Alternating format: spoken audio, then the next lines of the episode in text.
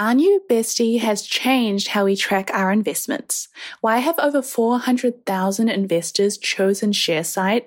It's simple. This online investment dashboard for your investment portfolio supports over 500,000 stocks, ETFs, and funds, plus integrated with more than 200 platforms, ensures your entire investment portfolio is organized and accessible in one place. Move beyond the limited insights from brokerage statements. Sharesight offers a comprehensive view of your financial performance, including analyzed reports, dividend gains, and the impact of currency fluctuations, all through intuitive graphs and visualizations. But here's the best part. For the investy besties out there, Sharesight is offering a special deal. Save four months when you purchase an annual premium plan. It's time to dive deep into performance metrics, streamline tax reporting, and share your portfolio with ease.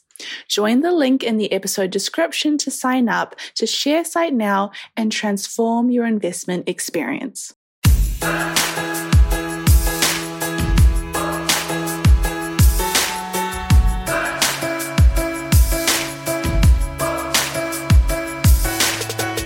Hello and welcome to season two of Girls That Invest, the platform that empowers millennials through financial literacy.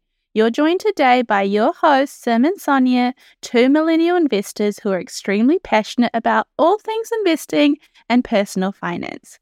We are starting out 2021 off with a bang, and what a better way to start a new year, a new season, than with a challenge.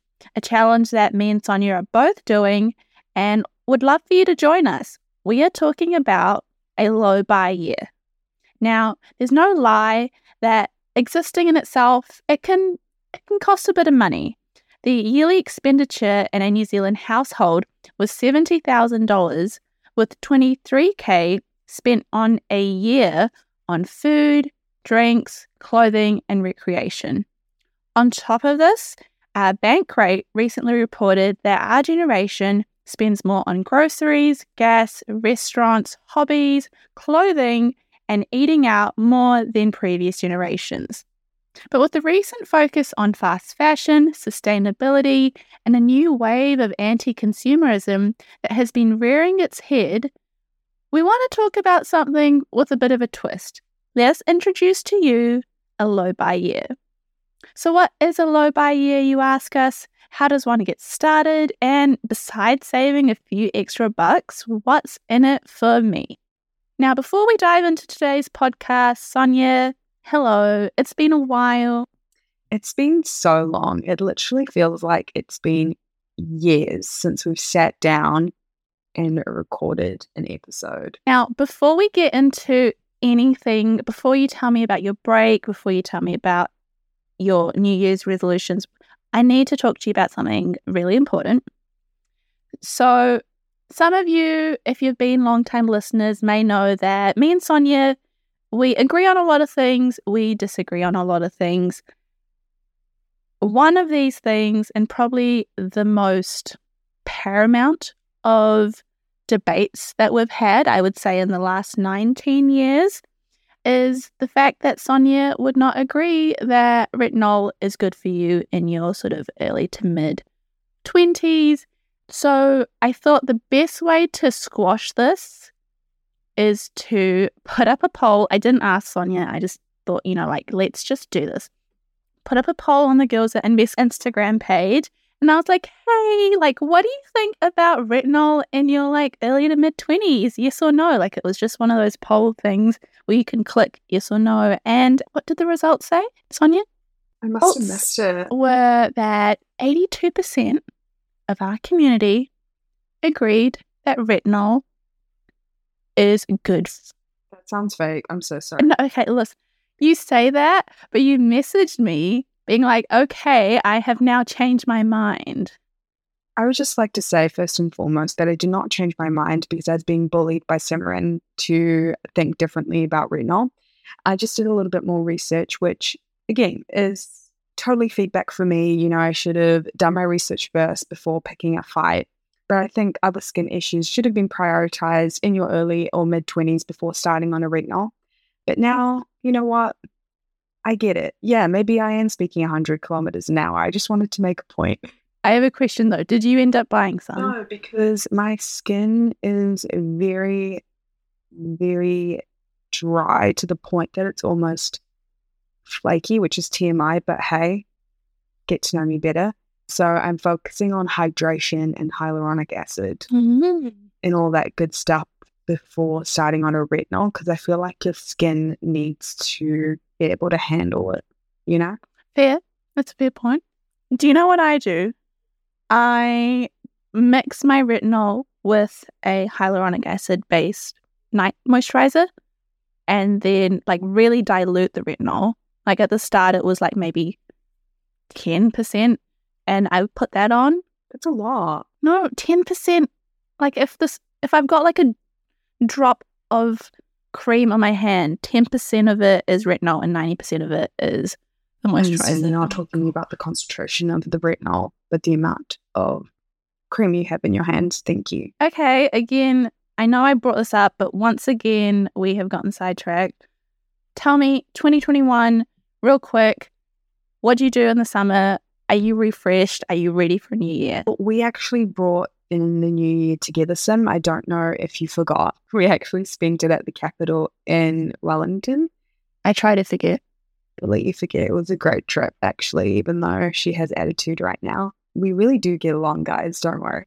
And it was so wholesome. I feel like it really set me up for the new year in terms of feeling motivated and refreshed. There was that illusion of, you know, going on a plane and being at the airport and them playing mm. like a safety video for you to pay attention to. And I must say, in New Zealand, do their safety videos smashingly. Like, it's so good. But I do. I really Yeah, I mean, it, it's still the start of summer. Do have some plans in terms of making most of the sun and the beautiful New Zealand beaches and being up north. But that's it. What have you been up to? Honestly, not a lot. Just recharging, spending time with family, all that good stuff. But yeah, so I'm really excited with today's topic because one, it's something that I feel like you have a lot to teach us about, and I just can't wait to ask you a couple of questions, get to really understand this a bit better. I think the best place to start is by going through some definitions about what a low buy year is and why that's different to mm. a no buy year or no spend year, if you will. So, a no spend year or a no buy year essentially is where you go through a period of time and it involves cutting out all spending except for survival. So, keeping things like your bills and utilities, so rent, groceries, gas, public transport, keeping all of that in your in your budget and taking out everything else, such as like eating out at restaurants, buying clothes, spending money on makeup, good old consumerism. Whereas a low buy year is where you kind of take into account a few treat yourself expenditure, if you will. So I thought it would be helpful to read out a definition that Clever Girl Finance put out because I think it puts everything um, quite simply. So that is a low buy year is a less restrictive version of the no buy year. Instead of cutting out all spending, you allow yourself to do some shopping throughout the year. You create specific rules for yourself, which you must follow, but it does allow you some more flexibility. Does that make sense so far? Yeah, no, I love that. And I love that there's a distinction between the two because only after deciding to do this podcast and researching it, I didn't actually know that there was a difference. So, diving into the purpose behind a low buy year or a no spend year and why people want to do it because it seems foreign to heaps of people. I know we got a few comments questioning my sanity around doing a whole year. But essentially, to be brief, it just kickstarts reaching your goals faster in a financial sense. If you think about how much you'd be saving if you committed to not spending money on certain areas of your life. So I know for heaps of people that you find online who have done it, and if you've done your own research, it would be people trying to pay off their debt faster, people trying to reach their savings goals faster, people wanting to save up for a house deposit faster, or saving up for mm. a lump sum investment. It really just kickstarts and accelerates those goals. I know for some people, they like challenges and they like like setting themselves up to do something and watching them accomplish it, it really fills their cup. So it, it almost has kind of a challenge mindset to excite with discipline as well. But what you'll find is that your why, in terms of why you would even consider it or end up doing one, it will be different to other people's whys. I have a question. What do you say when people wonder? And this was a question that I saw come up and not gonna lie, it did make me giggle. It was like, why are you putting yourself through this kind of suffering? What do you do if you want to treat yourself? Where does that fit into the low buy year? It made me giggle too, and that question stuck with me for a little bit. And fair enough that people think that way. The thing is, is that it's not suffering because it is a conscious decision that you've made to embark on like a journey like this, whether it be for a month or a year or whatever time frame it is. So with that goal in mind, hopefully you do stay motivated. And as we just discussed, you know, the low buy year instead of no spend year, it allows you a little bit more wiggle room to spend money and to treat yourself. I really like that. Now, I guess like finance is obviously a big part of it, but would you mind like diving into maybe like some of your personal intentions? Like, you know, how you were saying, like, everyone has their own reasons. Like, what are yours? Just so we can like get an idea and be like, oh, yeah, like I could see myself doing it for that reason as well. So, in terms of my why, you always used to say to me, you know, what you spend money on is what you value. And I think we've heard that a few times. And it's a phrase that I've repeated to myself a fair bit, if I'm honest. But then just looking around my room and like my previous bank statements and what I mm-hmm. own, I can't say that I even know what I value, if that makes sense. Because the things that I was spending money on, it's either junk, I'm either donating it, I either declutter and it means nothing to me. So part of the reason for my why was just to figure out, hey, what do you value? A few other reasons to keep it brief is I wanted to build my discipline to go against my instinct to buy things impulsively because I am a pretty impulsive person. If you know me even just a little bit, you'll figure that out right off the bat.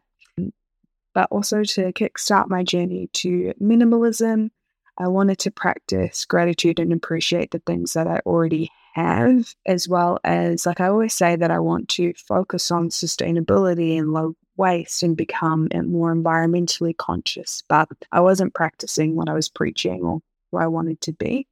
So there's a lot of reasons for me personally why I wanted to start the journey that goes outside of, like, I guess, the obvious financial reasons for starting one.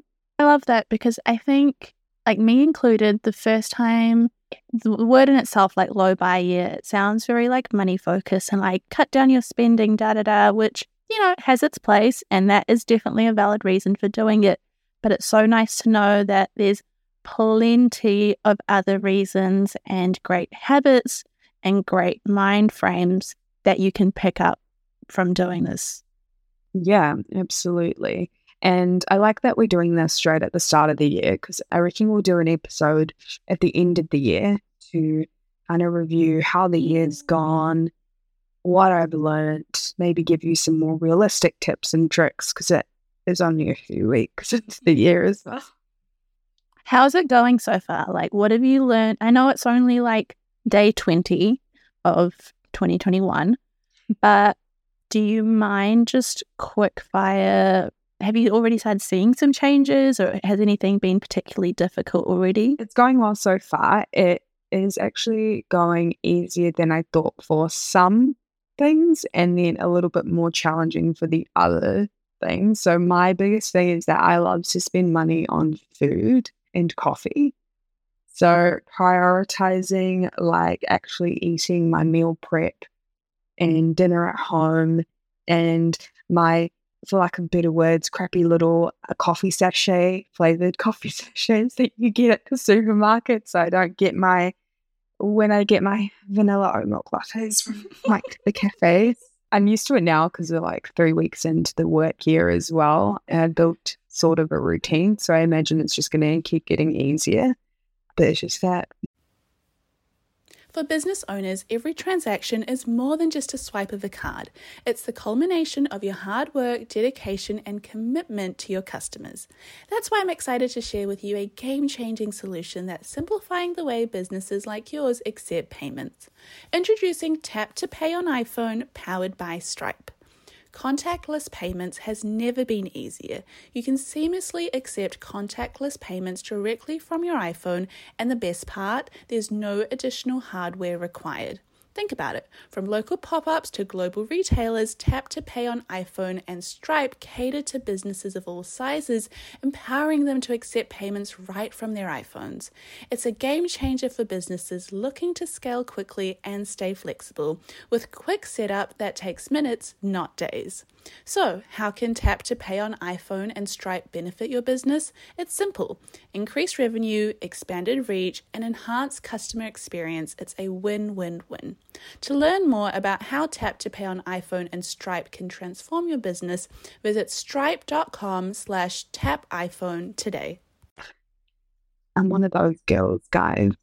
Just love having a good old cafe barista coffee in mm-hmm. the morning. I really hope no like boomer is listening to this podcast because they're just going to be like, see, I told you, these millennials, I tell you. why I don't have a house. Anyways, so I'm really interested in like the structure of how you're going to do this. And this was a question that came up a lot because it's, I guess, nice to get an idea of how you're doing it. What are your like rules and structure to this? So, what are things that are like exceptions in your low buy year, mm. so to speak? So, I broke it down into categories, and the categories are takeout, gifts, makeup, skincare, hair care, all in one, and then books and stationery and clothes. So, in terms of takeout, I've decided that I don't want to get Uber Eats just for myself, no eating out just for myself, no coffee just for myself. It has to be with either friends or family when I do those things this year. In terms of makeup, skincare, and hair care, I can only purchase products when they're done. So when I've run out and I'm replacing a new, replacing it, I don't want to try any new products. And the exception I've made to that is skincare because I've noticed that my skin actually does change quite drastically during the year. So if anything happens to my skin, I will need to adjust my skincare routine, largest organ in your body things. Is that the truth? I don't know. Is the skin the largest organ in your body? The skin is the largest something in your body. Yes. Okay. Yes. So I didn't lie. The largest oh. organ. Gosh, you need a medical degree. Your doctor. Look, I've seen my doctor Google something right in front of me. We can all get the next category is gifts. So I've decided that I am not going to go overboard on gifts because, you know me, I love spoiling my friends. I love spoiling my family. I don't like to just get one gift. I like to get them a hamper. I'm really that friend. But I wanted to prioritize showing my appreciation for someone through other love languages like acts of service and quality time, or put into a pot by like a gift on sale or at the end of the season so it's not as expensive. So it's being smart because I want to be purposeful with my gifts. In terms of books and stationery, this is so hard, but I'm not going to buy any new books in 2021 because guys, I have a library at home. I have so many books that I haven't read. And to be honest, the library does exist. It's still a thing.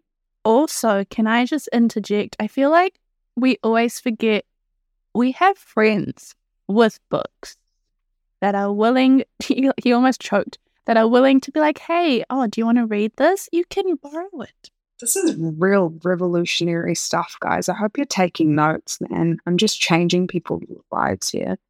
And in terms of stationery, I don't know if anyone else has this problem, but I have a lot of notebooks and pens and just stationery that I don't use, but if I see something at kikki.K, for example, I'm just like, that's really cute. I would love that.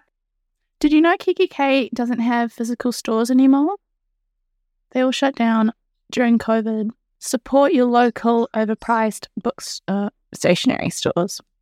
They really are quite lovely. And in terms of clothes, no new clothes unless a staple needs to be replaced and I can't fix it myself, which I don't sew. I don't actually know why I specified that. I don't know how it sticks an item of clothing. Some of you know me. Uh, I cannot craft to save my life. But I did put in a way, I guess, treat yourself limit. So I can spend a $100 maximum a quarter if I do need to treat myself. So those are my rules and restrictions. A really good question I also saw come up from our Instagram story was how do you think this is going to affect your social life? And what are you going to say when people ask you about this? For example, you know, like if everyone's going out or everyone's like, hey, Sonya, can you like chip in for this expensive gift that we're buying? Like another friend what are you going to say and do? I feel like I'm really lucky because when I've communicated that this is something that I've wanted to do with my friends and with my coworkers, they have been so supportive. And in fact, they've actually been looking out for me in terms of like, if I forget a coffee sachet at home, they'll give me one of theirs. Like, they, I don't know, it means more to me than they know. That is true friendship. Yeah. Thank you so much for feeding into my caffeine addiction it's been quite easy. Like at the stage in terms of who I've spoken to, I can just say I'm actually on a low buy year. I'm going to have to pass. That's it. Like I haven't had to find myself over explaining it or justifying it to people. So I haven't actually run into that issue yet. But again, we're only three weeks in. It might change by the end of the year when we do like a year review episode. But terms of feeling like I'm being left out or like FOMO or chipping into things. I think that's one of the reasons why I wanted to do it. I wanted to stray away from that mindset and build that discipline in terms of saying no. Because what's one night, missing one night, going to actually do? Like, it's not going to make or break friendships here, hoping. Yeah, I'm sorry. I don't think that was overly useful answer, but it's on. No, I think that makes sense. And I think it is just a see how you go thing.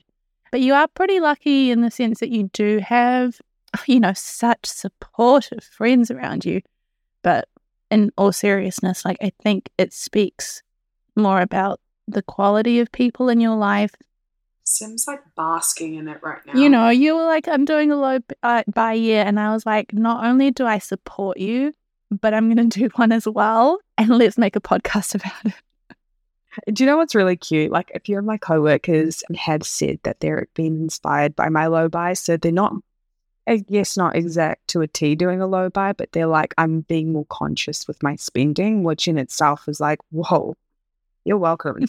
you know? You are welcome for my presence, is what Sonya said in 2021. But just say, you know, someone's listening to this they are like, yep, I want to do a low buy year. We also asked our community, and 82% said they're going to do it with us, which is such a good turnout.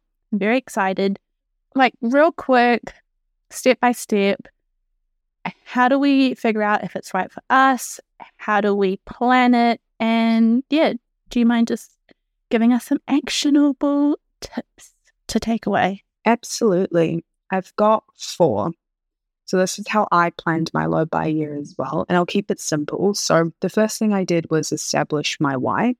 And arguably that is the most important step because it keeps yourself motivated throughout the year. And again, it just sustains you to have that discipline in my head once you are clear on why you want to start it. The second step would be to do a little bit of reflection. so analyze your past spending. So, what I did was I outlined where I overspent in my eyes and where I wanted to cut back. It's going to be hard. You'll be put into a position of vulnerability, and people don't want to do it. And I completely get why people shy away from looking at what they've spent their money on because can be kind of embarrassing sometimes. But sometimes you, not sometimes, I think it does make a drastic difference if you do take the time and carve out that time to look at what you've spent and where you've overspent, because it can kind of be like a cold splash of water on your face and realize where you want to cut back. The third step is figuring out what your rules and your restrictions are going to be. And again, that's to keep focus and to understand what your limitations are and to have some sort of structure. So you're not just winging it and hoping for the best as well. And I think with this, with all the stuff that we said just previously, it's okay if you want to budget in a morning coffee. That's not going to make or break, I guess, your year or like your financial goals. Really isn't like what what's a cup of coffee like five dollars a day for one day every year. That's only one thousand eight hundred and twenty-five dollars. That is not the difference between the house of your dreams and renting for the brand. If that is what fills your cup, if that's what you need, do it. Like factor that in. Like don't take it out because otherwise that's when you are going to see it suffering. But I would just say, like, for me, I thought that's something that I mm. valued. And that's why I kept going with it. But I think I questioned it so much that I'm like, if I was questioning buying my coffee, maybe it doesn't mean too much to me, you know? And the last step would be succession planning. So I carved out the steps that I needed to take to be successful. So to limit spending money on food, I meal prep. I eat at home. I read the books that I own and to review them. I journal.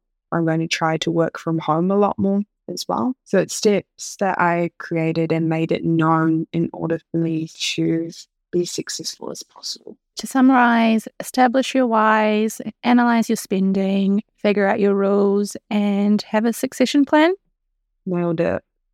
So I guess I'm really glad we did this episode because I know it's a little bit different than what we usually do. And, you know, it kind of still falls within the realm of like financial freedom and really bogging down on, I guess, your habits, not just with your spending, but also just relationship with money and financial minimalism in general.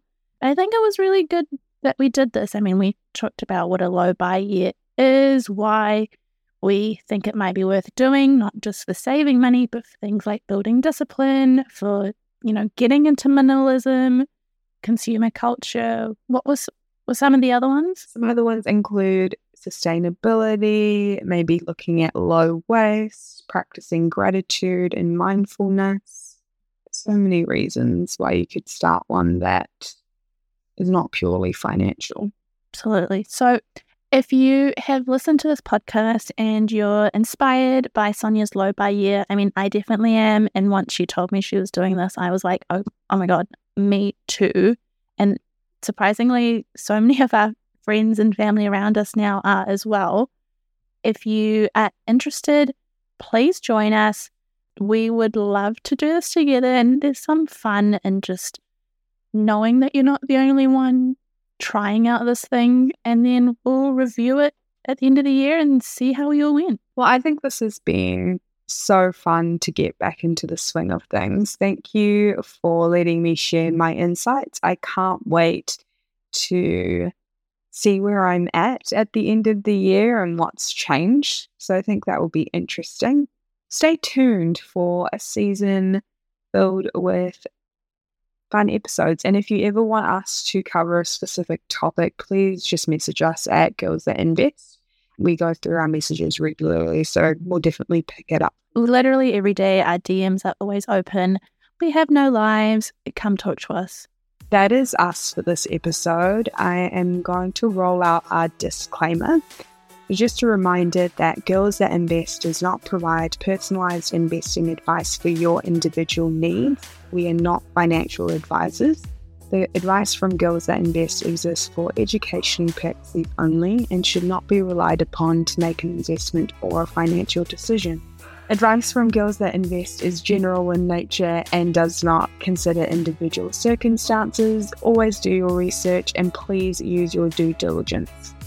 All right. Until next week, Sonya. Until next week, Sim.